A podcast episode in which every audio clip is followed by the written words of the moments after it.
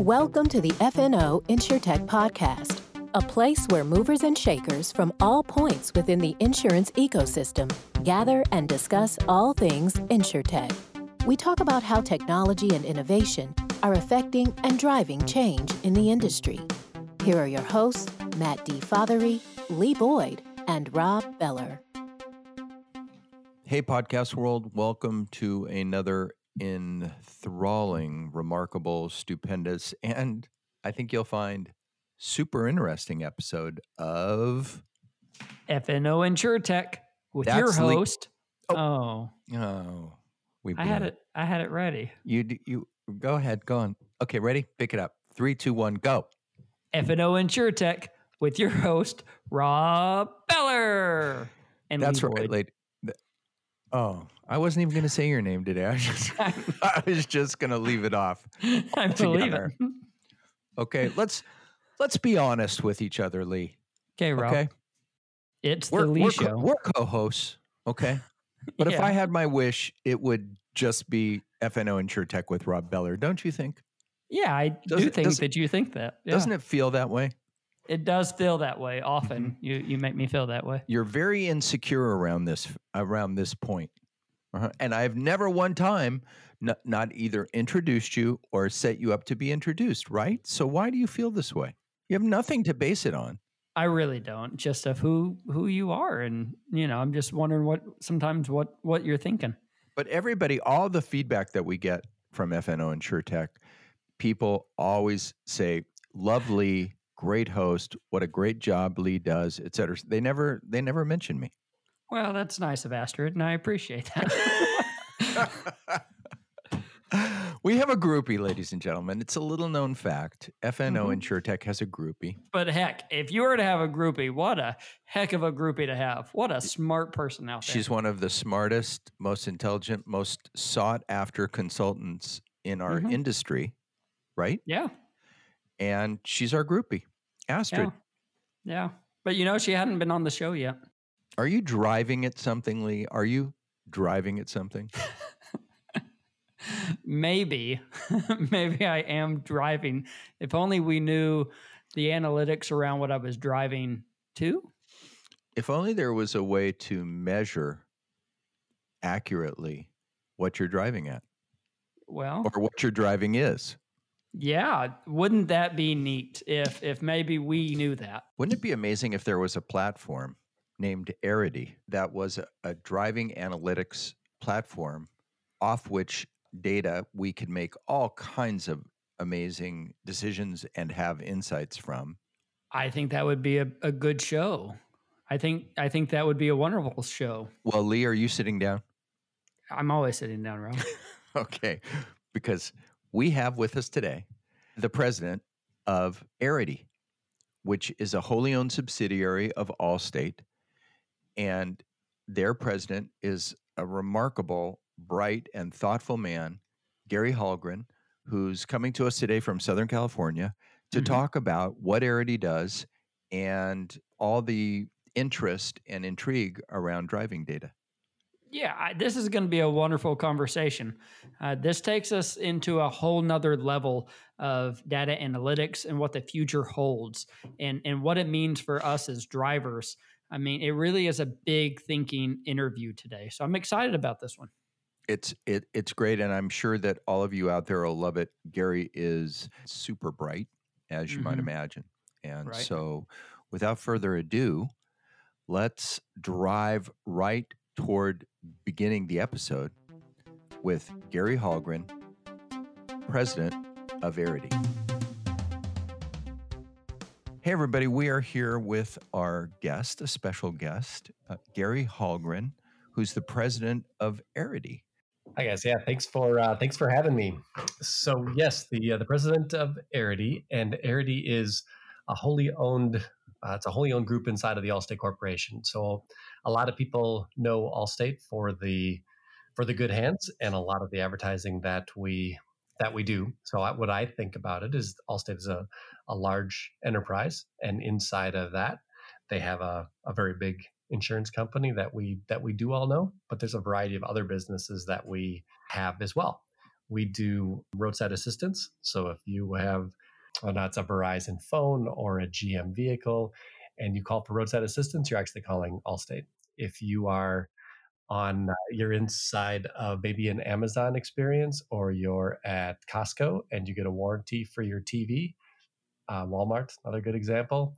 You're buying a warranty for your electronics from Allstate. If you're at a car dealer and you're looking for extended warranty on your car, you're buying from Allstate. So there's a variety of companies that we have on the that are not part of the insurance company and they roll up to a different division and and we're one of those one of those companies. So from my standpoint, we serve Allstate Insurance Company. They're our biggest customer and we're owned by the Allstate Enterprise. Very, very interesting. And I, I want to dig more into that and how that all came to pass. But why don't we start by giving you a minute or two to kind of tell us what Arity is and what you all do? Sure. We'll just start from a a basic tenet of why we believe that that we're adding value to the transportation ecosystem and, and why we exist. And it's because I I believe that there's really no one else in the eh, kind of a little bit arrogant. It sounds this way, so I'll back it up. But I don't really think there's anyone else in the world that can identify and quantify risky driving as well as we do. And I, I feel a little bit, um, always feel a little bit awkward saying, um, you know, we're really unique in this area. But the reason that we are unique is because we were spun out of the Allstate Corporation. So many people can acquire driving data, and we do. We collect about a billion miles, a billion miles of driving data every two days. So it's a mass amount of driving data. But we also have access to the claims data, to the what actually happened when people get into incidents and accidents. So because of that, we're able to, if you think of it from a machine learning standpoint, you have data coming in and then an outcome on the other side because we have such a massive amount of, of data. I think the number is almost 400 billion miles of driving data. And the understanding of the claims inside of it, we have a really unique view of not only what would cause, what sort of driving behaviors would cause a an accident, but really what type of driving behaviors would cause claims and claims to what extent. And then the last piece to it is insurance companies have been pricing risky drivers or assessing risk for a long period of time based upon things. Um, good example is the 16 year old kid just starting to drive. So they already know to price that differently. What Arity can do, because we have access to the claims data, is we can understand what the incremental lift or you could either think of it as surcharge or reduction in premium would be based upon all these other factors. So that that really is like our unique capability. So it comes because we grew out of the Allstate Corporation. It comes because we collect a massive amount of data, and then we're uh, we're a data and analytics company and in understanding this driving data to really understand risky driving in a way that uh, most others can't. So, do I understand it correctly that you have this platform that includes, like you said, 400 billion miles? I'm just wondering how far that is. That's a long way. That's probably out of our solar system, I'm guessing. 400 billion miles of data. And then customers can come to you and say, hey, this is how we want to use this data and what we think we can use it for. Or you approach people and not only in our insurance vertical, but outside and say, we have all this very interesting data that we can help give you insights with. Is is that kind of correct? That's a great way to think about it. So it, it started from a use case that that we know that that the insurance industry is going to change. There, people have been trying well forever.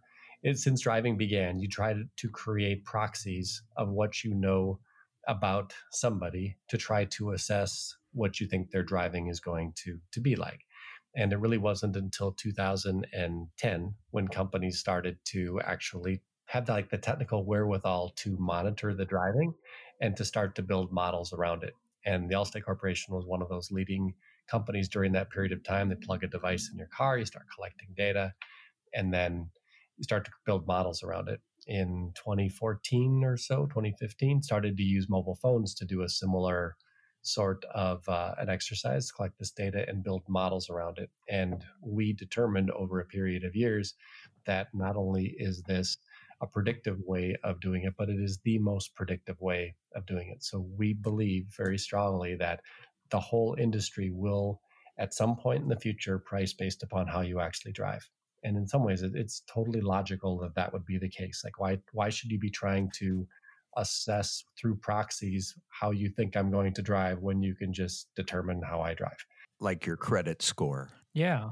That's a fantastic example because in, in kind of two ways. One, because it was a an area where they took a massive amount of data in that case that existed, um, which wasn't necessarily your credit score, but it was data about it was data that goes into creating a credit score.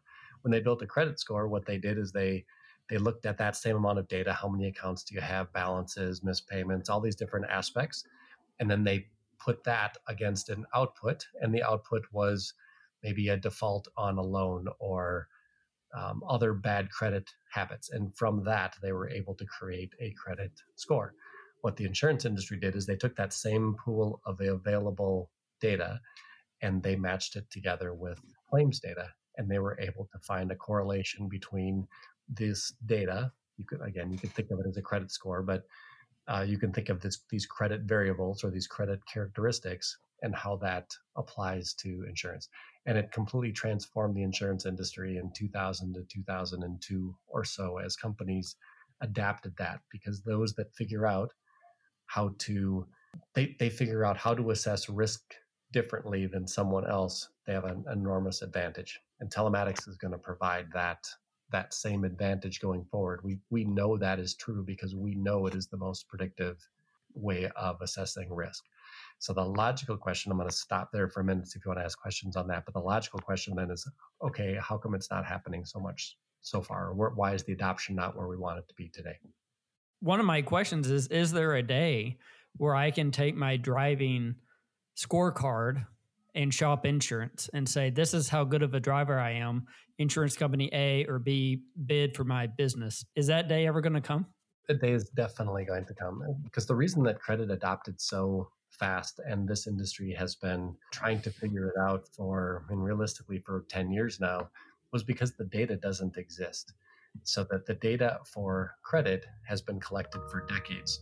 And in collecting that for for decades, they determined that it was pretty easy to build models around it and you could adopt it quite quickly. When you think about driving data, the driving data doesn't exist. There's no place that you could go today to say, I want to get Gary's driving data. So, what Arity decided to do once we built these models and realized that this is how the adoption was going to go, we said, where, where does this data exist today in the market? And could we find ways to create a business around collecting that data?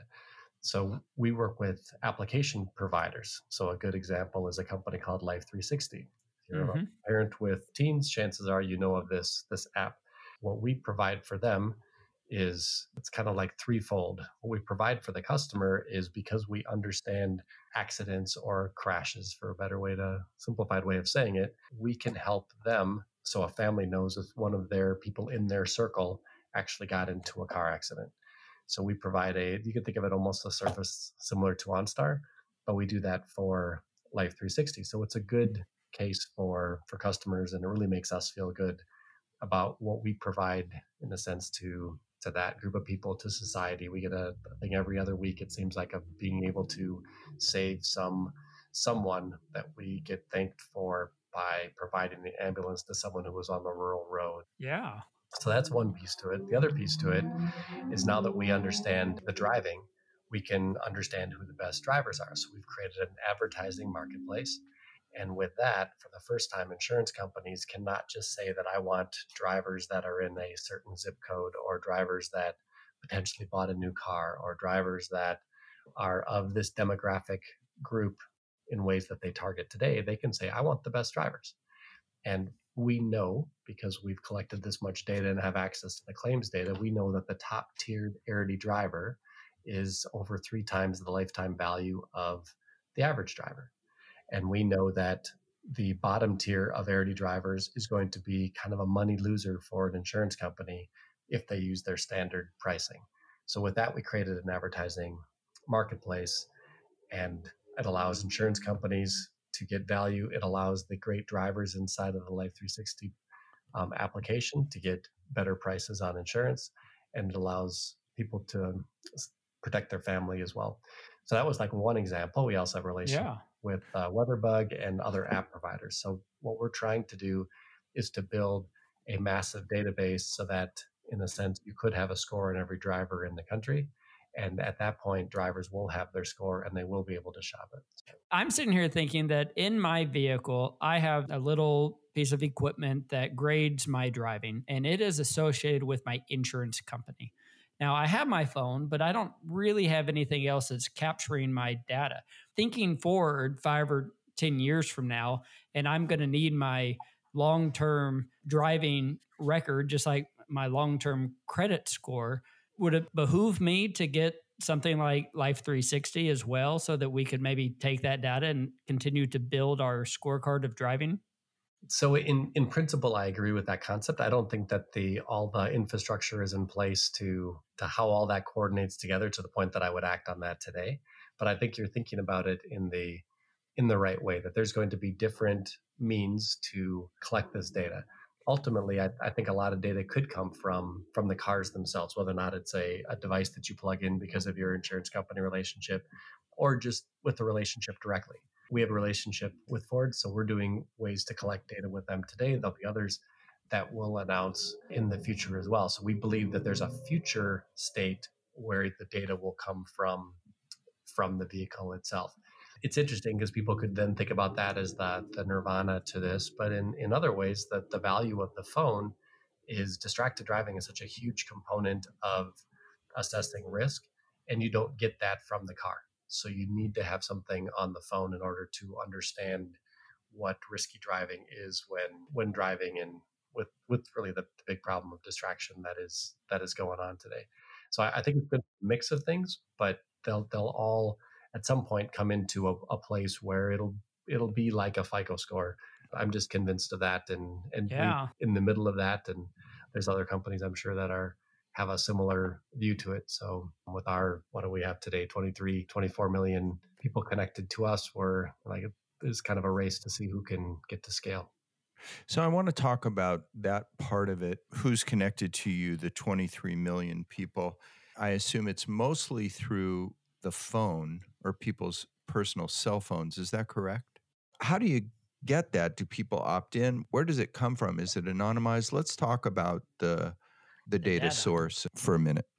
Yeah, the company started when there was a lot more of the the plug-in devices. So the everyone calls them OBD devices, but you could think of it as a cell phone that plugs into your car, the same place that when you get your car smog checked, typically they, they plug in and you can get information from that. So we started from that. And then there's programs where we work with insurance companies directly. The Allstate Drivewise program is one, but National General is another. We have other ones that we're launching as um, as well and be announcing actually quite soon. So then there are those types of programs. And then there's our application relationships with companies like Life 360 and WeatherBug and and others that we glean information that way too. So we'll continue to to get this information wherever it makes sense to get it from when you think of the privacy aspect of it, we're very much the reason I, I like this, and, and people will look at this and kind of wonder, how do I feel about my data being used to assess my risk? And uh, virtually anybody that I talk to, when you start describing that, what this does is it understands how you actually drive. And in the absence of that, then people have to make assumptions about who you are as opposed to what you're doing. And when you start having that conversation, the idea that this creates more transparency and it creates more empowerment, usually I think people will start to to understand that that this is actually a far more reasonable way to to assess risk because it actually is related to the activity that you're doing.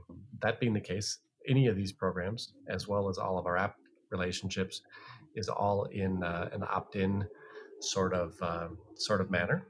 So everybody that that is involved with one of these insurance programs chooses to be in this insurance program and everybody that's using these apps has in in the privacy how the data is being used and how it works as far as how Arity uses it we're more inclined to have more of an anonymized view of what I'll understand is that the Arity ID 1234 has a driving score of X as opposed to knowing that it's that it's Gary Hallgren or Stacy Silver. So with that, you don't necessarily tie the score to a person; you tie it more to a number. It's tied to a driver. So in an insurance okay. program, we you're certainly tying it to a driver, or in an OBD case, you're describing it to how a car is being used. But in the, the vast, vast majority of cases, Arity doesn't collect any PII. In fact, I don't think we ever collect any PII on, okay. on an individual. Um, we're enabling other companies to to do that. Um, like even in the advertising use case, what we we don't collect PII per se, but advertisers say, I want to target individuals that are have driver score tier one, two, or three.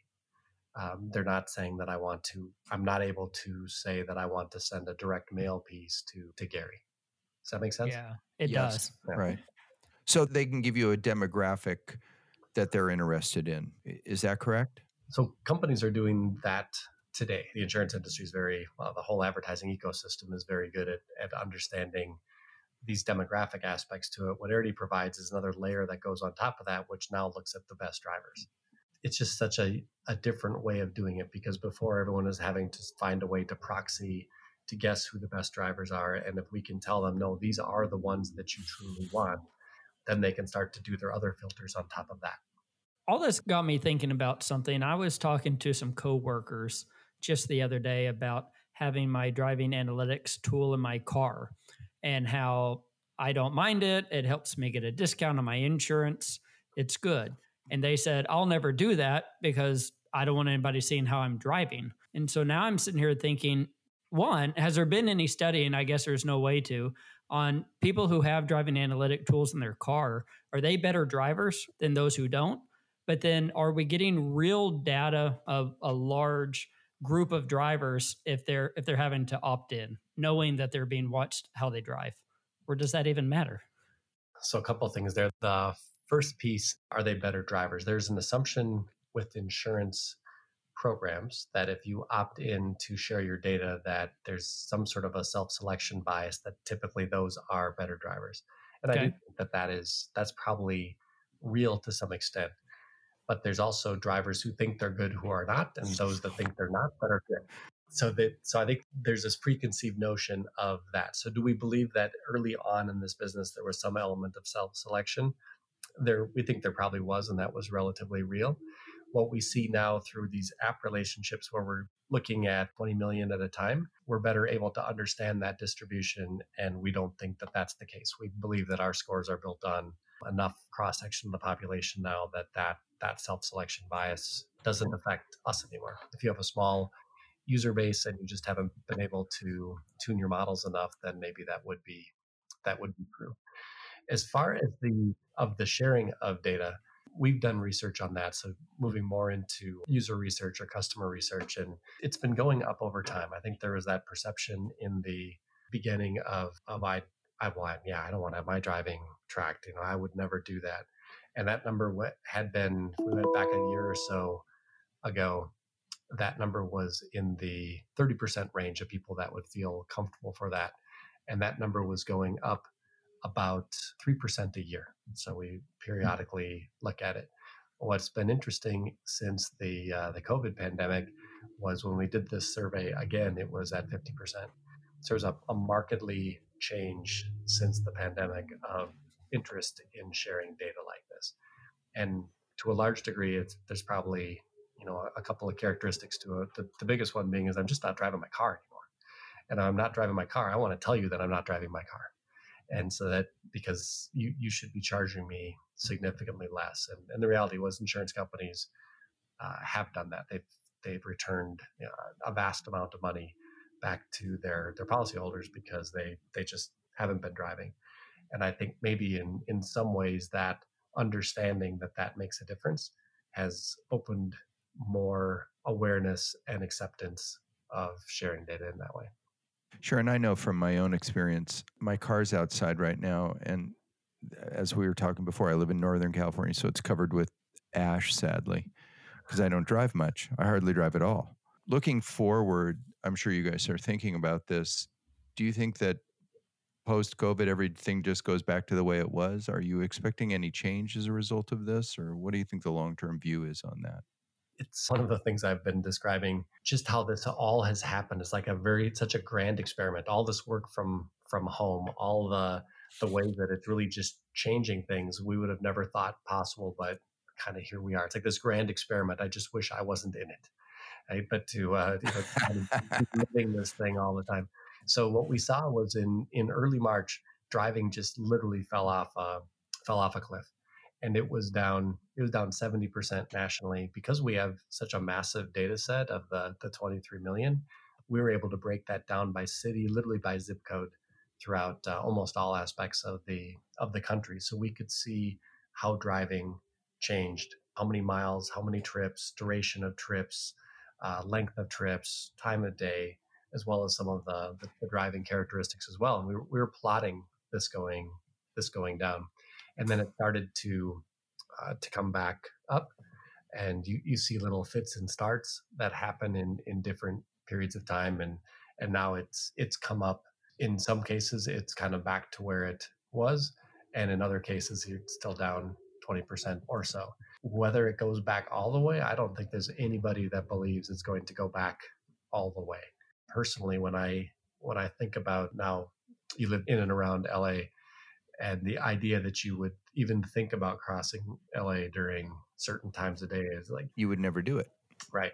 And now the idea that I had a friend down here that they were going to go visit somebody in Santa Barbara on a Saturday for lunch and those not not down in Southern California, that that probably would have been I don't know three and a half hours, something like that, in the worst amount of of times. And now it's I don't know, it's whatever less than two hours to get up there. You have lunch, turn around and come back. You're home by by dinner time, kind of thing. And it it just didn't happen. So I I think the the way people have traveled and how this is kind of back to my traffic engineering days. It doesn't take that many that much of a percentage reduction to make the freeways flow and work. It's only once that kind of critical point that it, it breaks down and it's just a mess for for hours.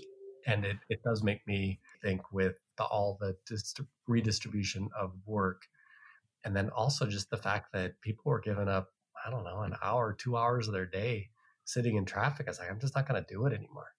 So one either it because work is still from home or or otherwise. I, I just think it's personally, I, I think this change is here for for the duration. To what extreme, like who knows? So you think the revolution of rush hour is real and there's more to come?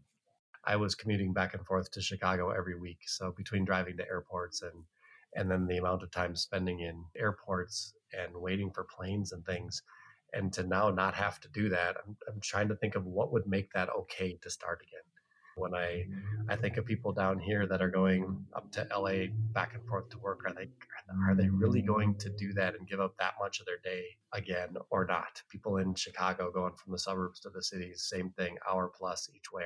Are they going to do it? But it doesn't mean people won't. You know, I I could foresee a variety of different ways to have more workplaces more regionally versus having this longer distance travel. But it will be curious to see because there will be more driving things will start to to break down on the freeways and you'll you'll have that traffic a year 18 months two years and it'll be back again but i don't know my my instinct says no i'm, I'm sure there's few people that wish for that i want to talk about insurance specifically and and your product and how it's used in insurance your product helps insurance companies understand somebody's risk profile and therefore by using it intelligently they can price things better, or they can find a better cohort of customers who get in fewer accidents. Because isn't accidents at the end of the day what really drives auto insurance cost?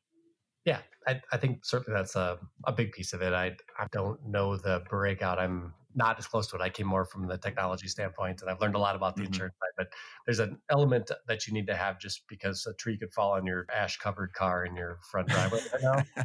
so there's always going to be some component of that, and then there's a, a, component because of exposure because you're out on the road, and then uh there's uh-huh. the component of how you actually actually drive. If you start from what we provide today, so what we have, everyone knows how to price their policies today. What we provide, and we have a rating services organization. So Arity is an RSO, which means we have taken our algorithms and we filed those with 42 and approved 42 of the states which means that an insurance company can subscribe to our score and apply that to their price. So, for example, your wow. Your your standard price of whatever a thousand dollars, whatever that might be for this car for the year, if you then apply the Arity score to it, you may add 25 to 30 percent discount for that, or um, there may actually be a surcharge that you need to apply for someone. And it's the insurance companies that decide how to do that. What we are able to do is give them these factors that they would apply onto their standard rating so that they could apply these factors in the right in the right way to try to attract the right risk that they want or to price in some ways like there is no wrong risk. There's only the wrong pricing of that risk. A very good driver should pay less and a, and someone who's costing a lot of money to the company should pay more and companies have been doing that for years. They just haven't had as much data to do it as accurately as we can enable now. Whenever we think about all of the data you have collected is there anything you can do with that data in self-driving cars? Those are kind of pretty popular, right? We talk about those a lot. Can they use your data in any way? I would describe it in a couple of ways. The one aspect is the cars are trying to figure out how to drive like humans, and we have kind of a unique way of knowing how humans drive. So part of it is that, but I, I think the bigger opportunity is going forward when there are autonomous vehicles they are still built by people. There will still be bugs. There will still be collisions. I'm convinced that in the future, Arity will have a model that will say that a Volvo S80 does not play nicely with a BMW X5, but only on side streets in foggy weather. I'm convinced that we will we will know things like that. I'm convinced that as they interface with each other on the road, it won't always go totally kind of smoothly. So whether or not that because a driver's doing it or a computer's programming it, things will still happen. And once you accumulate this massive amount of how the driving works and you see the outcomes, we will create models on that. The other thing that we'll have in the meantime, because my my personal view is that that is out a lot further than what many people at least used to predict. And I think a lot of companies that have been working more on this now are really seeing some specialized use cases and not not the mass adoption that was being thought about even five years ago. But where I think it's really interesting today, the models that Arity has are really good at understanding how humans interact with other humans. I'm convinced that there's a whatever this period of time is, I'll throw out 10 years or 20 years of when the autonomous vehicles actually start to be on the road. And as you're merging on that on ramp to look and see that boy this looks like a bmw driving in autonomous mode and they're the ultimate driving machine and they're aggressive so i'm going to let that one go first. But then i see the back to the volvo example i see the volvo car coming and they're very conservative and safety conscious and they'll probably you know, move over if i if i go in. And it's really no different than how we all make eye contact with people when we're on the roads or the four-way stop. So i think those will happen and as we start to acquire more data around those will will have some really interesting insight on how humans are interfacing with the machines. 20 years 30 years 40 years down the road where you know the family of four is driving down the road and nobody's paying any attention at all to the road or the conditions or anything zero. Driven 100% surrounded by all other cars that are doing the same thing. Do you see that day do I see that on the freeway?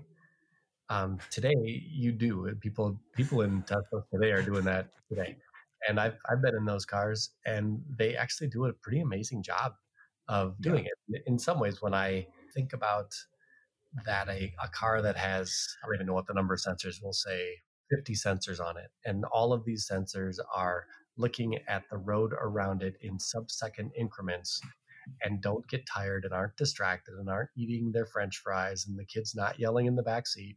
Like they don't care. They're just watching their thing. To think that they shouldn't be able to do it better than humans i do. Uh, it just to me it makes logical sense. Their reaction time everything about it should be better.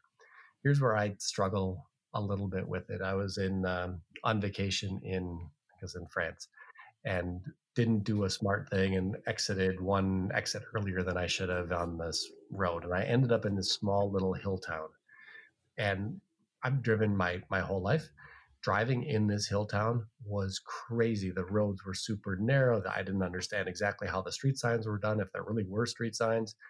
And at the time I was on this trip, I was actually preparing for a for autonomous vehicle presentation at, at an event that I was speaking at. And as I was thinking through that, is like, this is not going to work. That as the only time that the car needs to give you back control is when it's confused and it's so complicated in what it's trying to do. So I picture us uh, driving in the North End, and where you go back and forth, Boston commuting, Boston commuting. They haven't touched the they haven't touched the steering wheel in two months, and all of a sudden you're in the North End in construction, and you're going to run into things 18 ways from Sunday, because we're going right. to lose those capabilities. So I, I don't, I am dubious that the autonomous vehicles are going to get so good that they're going to be able to handle the idiosyncrasies of the side streets and the the, the oddities. Or the, the only time i'm really going to turn it to you is when it's so snow packed that i can't see the road signs anymore. And mm-hmm. what, what, are you going to do? So so that's why i'm a, an entire believer of main main roads of heavy trucks commuting or bringing goods from from greensboro north carolina to i don't know somewhere in tempe like I, I think there's so many great solutions for it for the normal commute and dealing with the stop and go traffic. I think it's amazing. But I, I just wonder could you actually get to the mm-hmm. point where they're really just going to totally take over and and what that would be like because I just it just feels like it would be such a risky disaster. So if you're 30 or 40 years down the road and like you say we're at maybe a 90% solution because there's the towns in France or there's the the Back Bay in in Boston and other places there where they're just out of the, so far out of the ordinary that the car has to pull over and say to you, um, "Hey oh. Tom, you need to take it from here." Um, but but what does that mean for for the insurance company? And I I know you're a technology guy, not so much of an insurance guy, but I'm gonna I'm gonna press you here. Isn't it? Is it the end of auto insurance?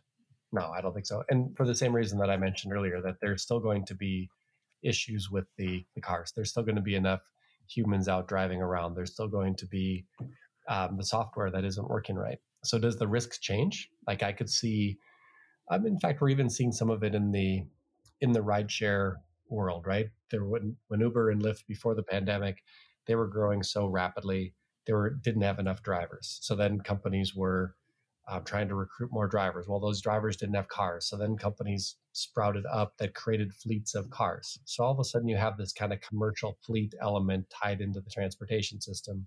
And when those companies had incidents, then they were using more of a maybe a commercial coverage. And could something move a little bit more to a product liability coverage? But ultimately, if one of these things breaks, you're not going to file a lawsuit against some big tech company to get your car replaced um, after some lawsuit. You're going to need an insurance company that's going to fix the car, get you back on the road, and get you rolling again. And there's going to be maybe a different view of liability. So I, I don't think there's any thought of that industry going away.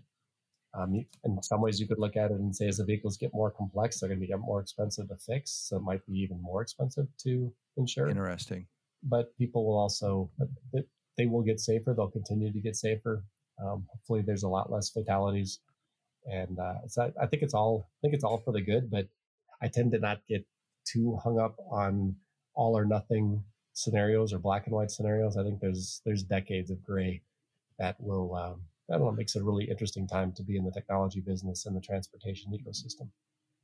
It's it's a very interesting business. I'm sure you'll look back because by the time you're an old guy, everybody will live till 140 and you'll tell your great great great grandchildren about what it was like right when cars used when we used to have to drive cars. It's funny we were up in uh, we were on vacation and walked by a uh, walked by a phone booth and you think of the you know walking by and see like what's that? Like a phone booth like how am i going to use this? And why would you need it? And what do you mean quarters? and like all of it. So I, I do think there's there's some aspect to the driving that will be that will be like that. Now you look at backup cameras blind spot mirrors um, all these great safety innovations that that are just commonplace now that wasn't that long ago they didn't exist.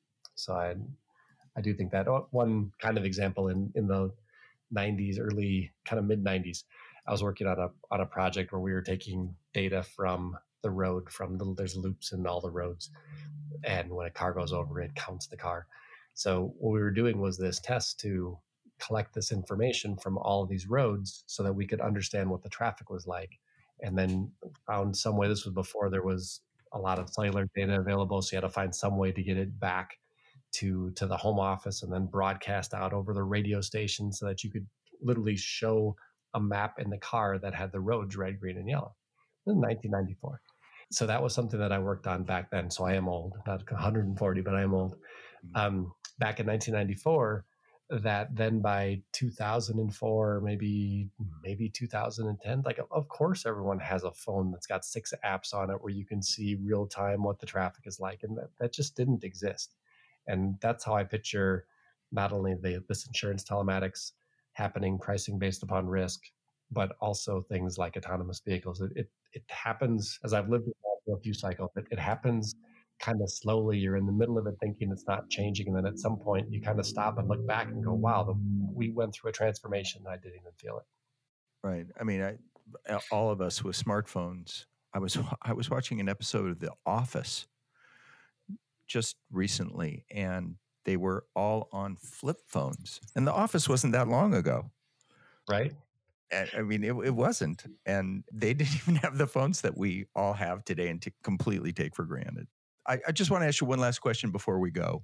Sure. And that is, it's it's always cool to have an experienced CEO on, and so I want to ask you, as the CEO of a kind of a cutting edge company, I'll call you guys that. What what are you thinking about these days between COVID and between everything that you're working on to do with data and all the issues around data? What what kind of big picture things? Just share share one that's on your mind today.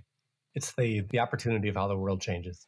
I think every business leader that went through COVID, you look at it in the beginning and you think about what's going to happen to the sustainability of my business, and then you look at it. Look once you once you feel comfortable with that, the next piece is okay. So now what do I do over this next short period of time? And once you get comfortable with your short term plan, then you turn on.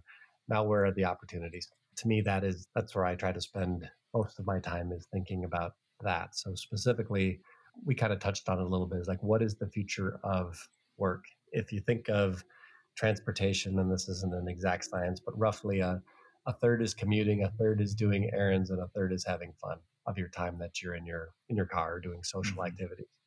And if a third of this goes away or the distribution of it goes away how does that just change um, change everything in the paradigm of transportation? And with our unique ability to understand how people move, our unique ability to identify and quantify risky driving. Um, how really can we can we live into our mission of making transportation safer, smarter, more useful for everybody?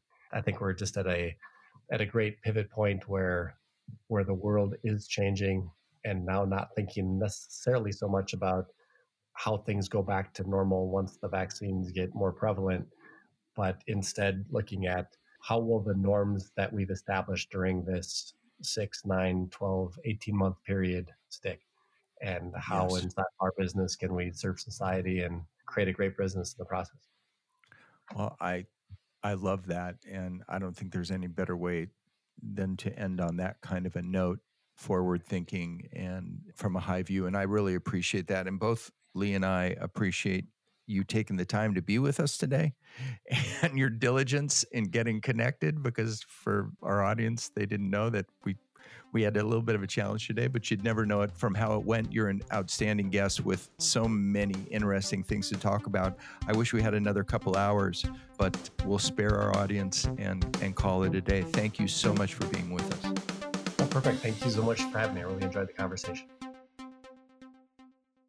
I i like all this telematic auto stuff because it's really about where the future is going in, right. a, in a in a big way, right? Today really got me thinking about that. It wasn't just about where we are, but it's how is all this going to be used in in years to come? And soon. I mean, not soon. we're not talking about 2075. Right. Just we're talking about 2026. Well, even even talking about a auto driving credit score, right? Mm-hmm. Being able to say that I know my driving record and mm-hmm. I know that I'm getting a fair rate for it. It's no mm-hmm. longer of who I am or uh, what I'm driving or my age. It's mm-hmm. this is how I drive.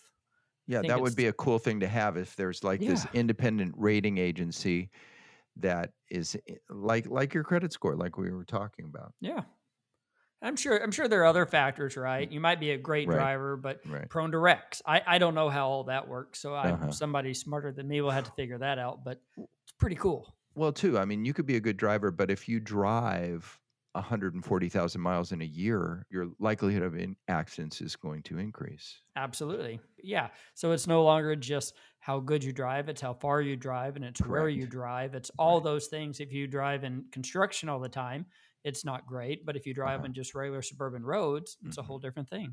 Mm-hmm. Yeah, I, I, love podcasts like this, ones yeah. that make you think big. Ones that make you really think about the future. And that's why I asked him the question about, you know, what's it look like 30 years from now?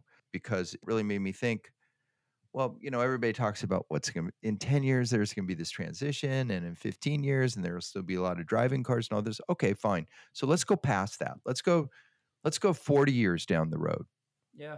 Where is it in 40 years?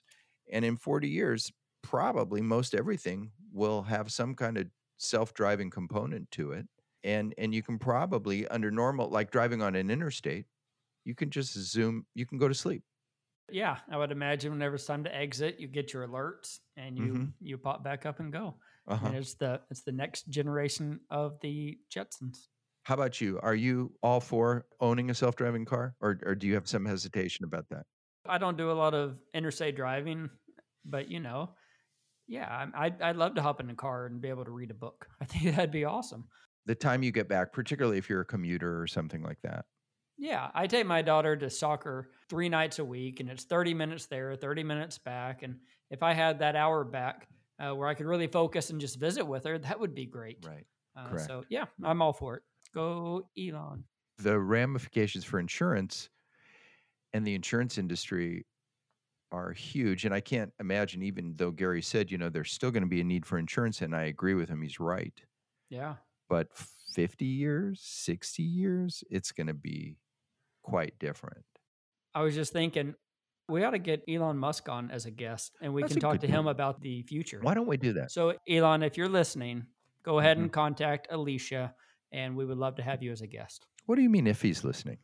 Well, right now, I mean, when when he's listening. Well, well, I I know what we'll do. We'll take our Cracker Jack production staff, Alicia Moss and Al Moya, and we'll just say, "Hey guys, get us Elon Musk for the show." I think he would make a good bookend on this. I agree. So everybody in our audience can look forward to our episode with Elon Musk, which I'm sure is coming up soon. Soon. So with that said, we say thank you to everybody for being with us. Thanks so much to Gary for uh, being with us. What a great guest and a fascinating topic. And until next time. Goodbye, everybody.